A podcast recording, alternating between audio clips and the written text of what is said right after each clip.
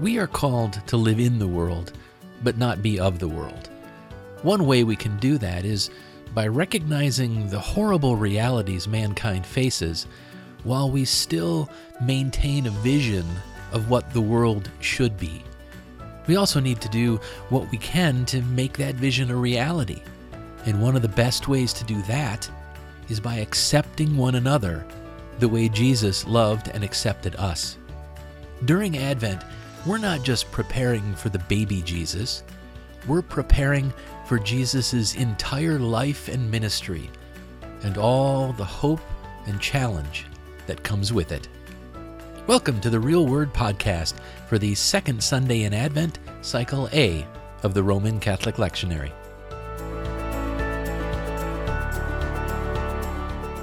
I'm Brandon Jubar, and I'll be your guide as we walk through the readings for this week. It's an important process because we believe the Scriptures are the inspired Word of God. But to really be nourished by the Word, we need to break it open and look a little deeper. We need to let the Holy Spirit speak to us. Now, the messages I get from these Scriptures might feel right to you, but you also might find that the Holy Spirit tells you something else. And that is absolutely all right. So if you're ready, Let's dive in.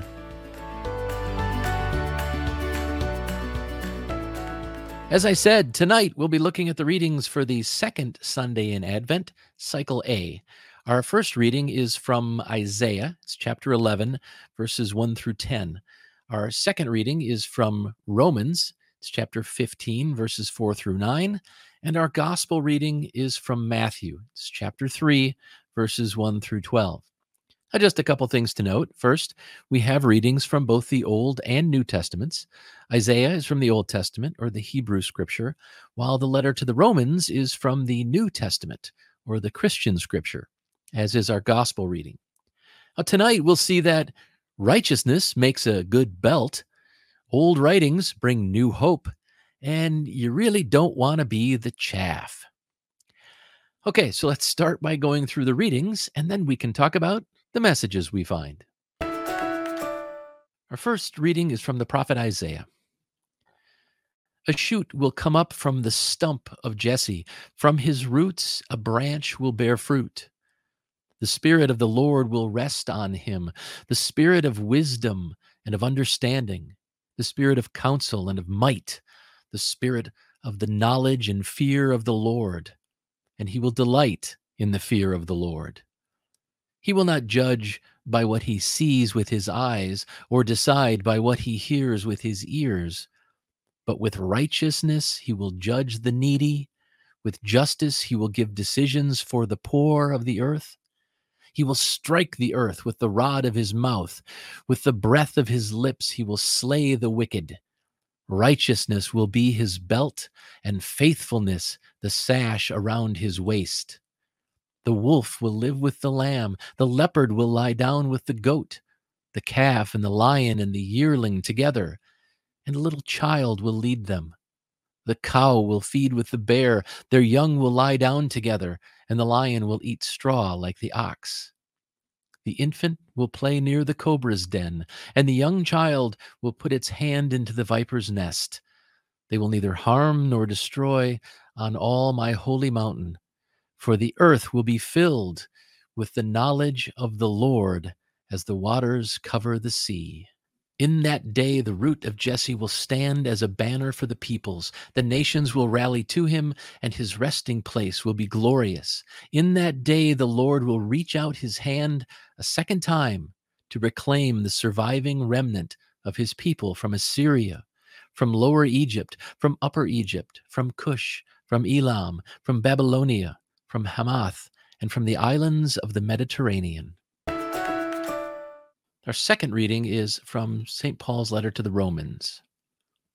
Brothers and sisters, for everything that was written in the past was written to teach us, so that through the endurance taught in the Scriptures and the encouragement they provide, we might have hope. May the God who gives endurance and encouragement give you the same attitude of mind toward each other that Christ Jesus had, so that with one mind and one voice you may glorify the God and Father of our Lord Jesus Christ. Accept one another then, just as Christ accepted you, in order to bring praise to God. For I tell you that Christ has become a servant of the Jews on behalf of God's truth, so that the promises made to the patriarchs might be confirmed, and, moreover, that the Gentiles might glorify God for his mercy. As it is written, Therefore I will praise you among the Gentiles, I will sing the praises of your name. And our gospel reading is from Matthew.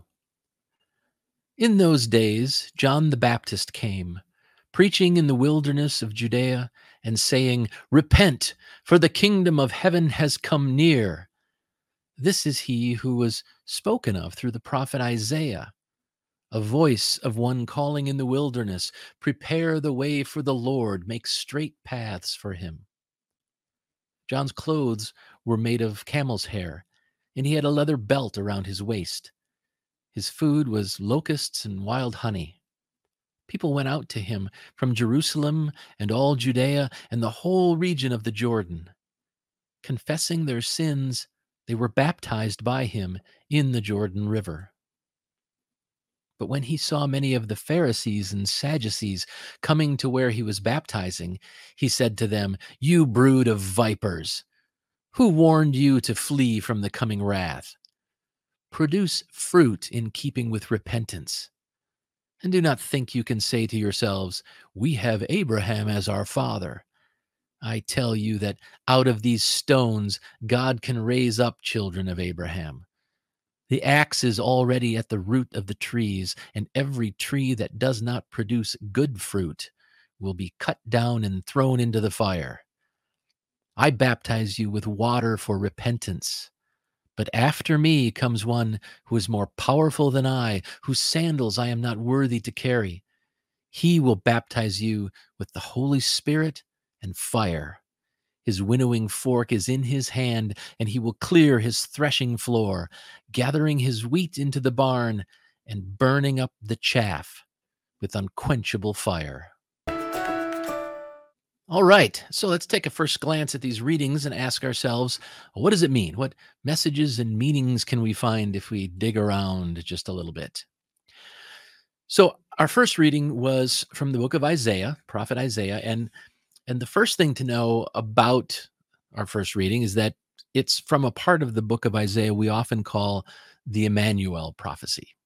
We read it during Advent because in the reading, the prophet is predicting someone new and exciting coming from uh, what he calls the, the stump of the family of Jesse. Now, Jesse was the father of David, and, and God had promised him a son who would become an everlasting king. Um, so or offspring that would become an everlasting king so the, the shoot from the stump the the offspring to come would end up being something or someone extraordinary so Isaiah went on to describe this radical vision of, of what the world would be like when the love of God covers everything like water on the ocean. Right? Of course, it, it's this utopian world vision that can actually cause people to look at this reading and sort of write it off as some silly prediction that will never come true. And you know, I have to admit, no matter how peaceful the world might get, yeah, I'm not going to let my boys play with a, a, rattlesnake or a cobra or whatever, right? Eh, but that's not the point, is it? The, the point is that we don't know for sure what the Lord has in store for all of us or for this world. But we have to imagine a, a radically different world. According to Isaiah, when the Messiah comes, he will be concerned with the poor and with justice and you know, he won't just judge us by what can be seen on the outside because he'll be able to see us as we really are.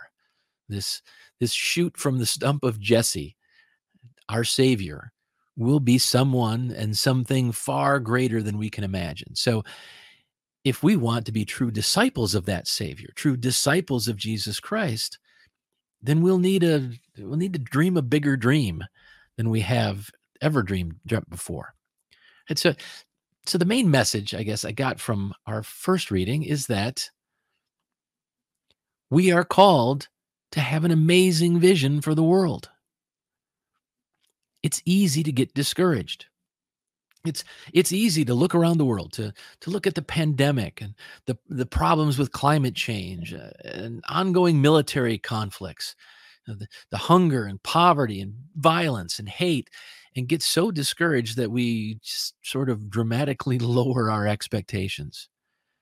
And we talk about building the kingdom on earth, uh, while we kind of silently accept that things will remain horrible, you know, until Judgment Day. It's a big challenge, but we can't fall victim to that. As Christians, we are called to have an amazing vision for the world. Our second reading was from St. Paul's letter to the Romans. And, and in it, Paul told the Christian community in Rome that they should look to everything written in Scripture. And to us, that's the Old Testament. You know, uh, everything they, that they knew was written in Scripture. Paul said that all of that was supposed to teach us and encourage us and give us hope. And then he also prayed that God would give them what they would need uh, to be able to, to take on the same attitude as Christ.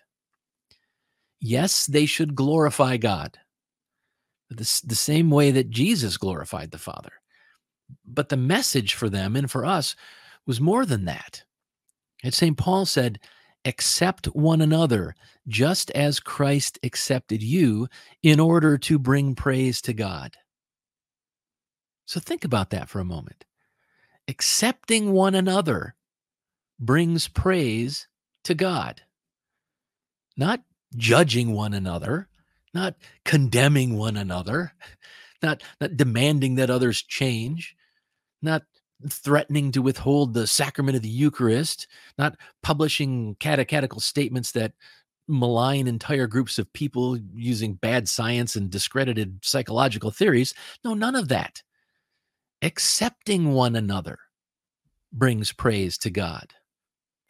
So, surprise, surprise, the main message I got from our second reading is that accepting one another brings praise to God.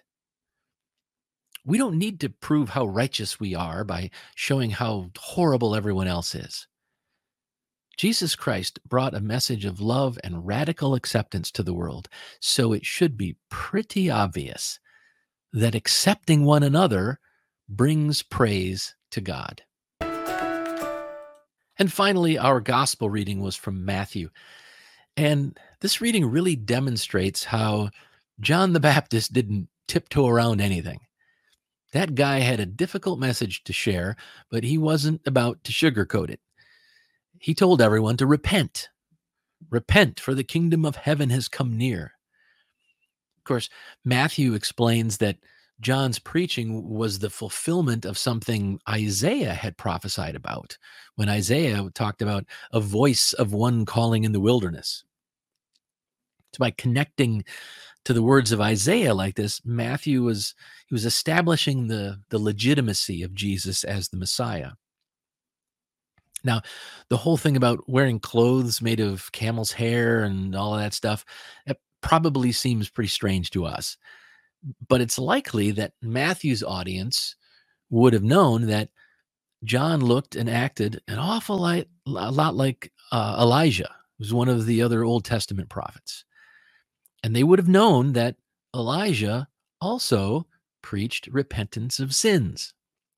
So, so this reading does a nice job of connecting John, John the Baptist, to the Old Testament, and then demonstrating how he was a bridge to what came next.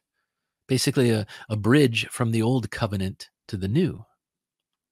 So, so John baptizes people who confess their sins, and and a ton of people were were going out to see him and to be baptized.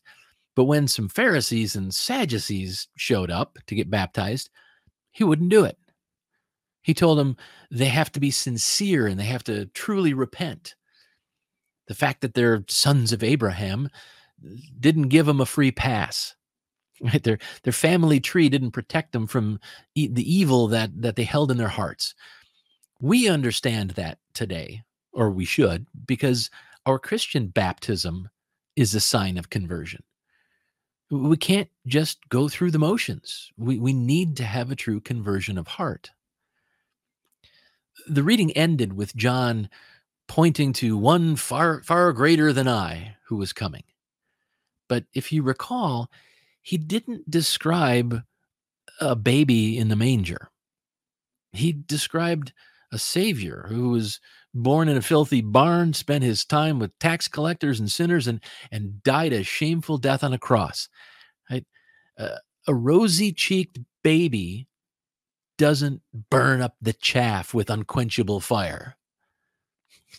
as beautiful as the manger scene on your mantle might be, John is challenging us to prepare for the fullness of Christ. He's challenging us to prepare for the one who will baptize us with the Holy Spirit and with fire. So, the main message I got from our gospel reading is that we must prepare for Jesus' entire life and ministry. Getting ready for a cute little baby to show up is kind of easy and fun. And yes, Christmas and the incarnational moment that we celebrate should be truly joyful.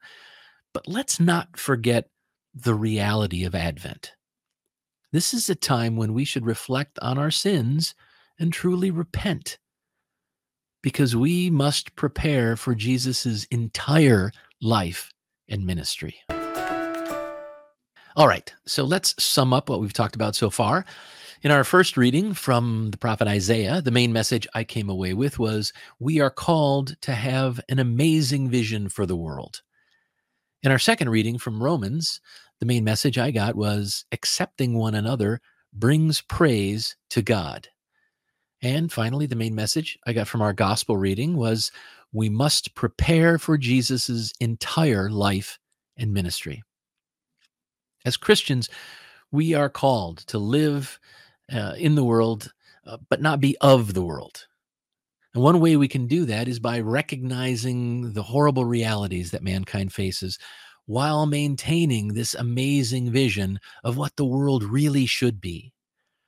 But having a vision isn't enough. We also need to do what we can to make that vision a reality. And one of the best ways to do that is by accepting one another, the same way that Jesus loved and accepted us.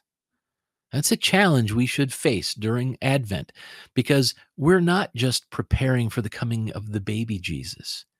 We're preparing for his entire life and ministry and all the hope and challenge that comes with it. So let's step back and take a second glance at these readings overall and ask ourselves if our path has become clear. To do this, I try to answer two questions So what and now what? Okay, so what? Why should we care about any of this? Well, we should care about this because we don't want to be like the Pharisees and Sadducees. We don't want to just go through the motions. But in order to truly prepare, uh, we need to have a better idea of what that entails. It's not enough to say we need to truly repent. That's true, but that's what we need to do. It doesn't tell us how to do it.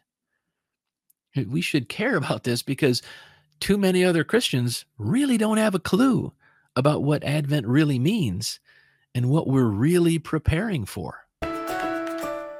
And the last question I try to answer is now what? What are we supposed to do? Where do we go from here? Well, before we can truly repent, I think we need to figure out where we're going astray.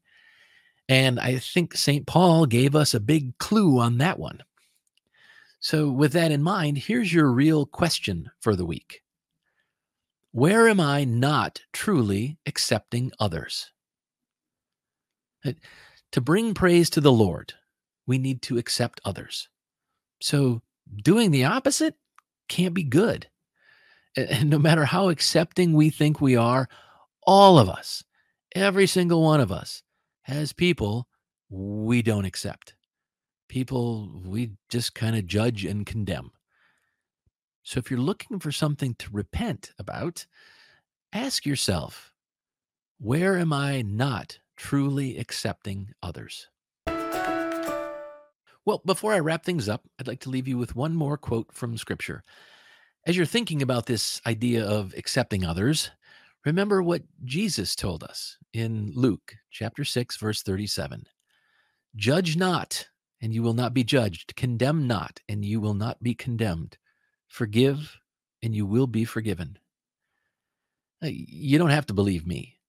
St. Paul said it, and Jesus said it too. Stop judging others and start accepting them. That's how we bring praise to the Lord. All right, we've come to the end of our time here together. Thanks for joining me. I'll be back again next week, but in the meantime, I encourage you to use this as a starting point. Just spend some time with the Bible on your own. Read through a passage a couple of times. Think about it, pray about it. Try to open up not only your mind, but your heart break open the word, and then listen to what the Holy Spirit says to you. The Real Word podcast is brought to you by the Real Values Project, Real Youth Ministry, and the Real Values Framework. REAL stands for respect, engage, accept, and lead. For more information on the Real Values, please visit keepingitreal.club. And finally, the Bible readings used for this podcast are from the Holy Bible, New International Version, copyright 1973, 1978, 1984, and 2011 by Biblica Inc., used by permission, all rights reserved worldwide.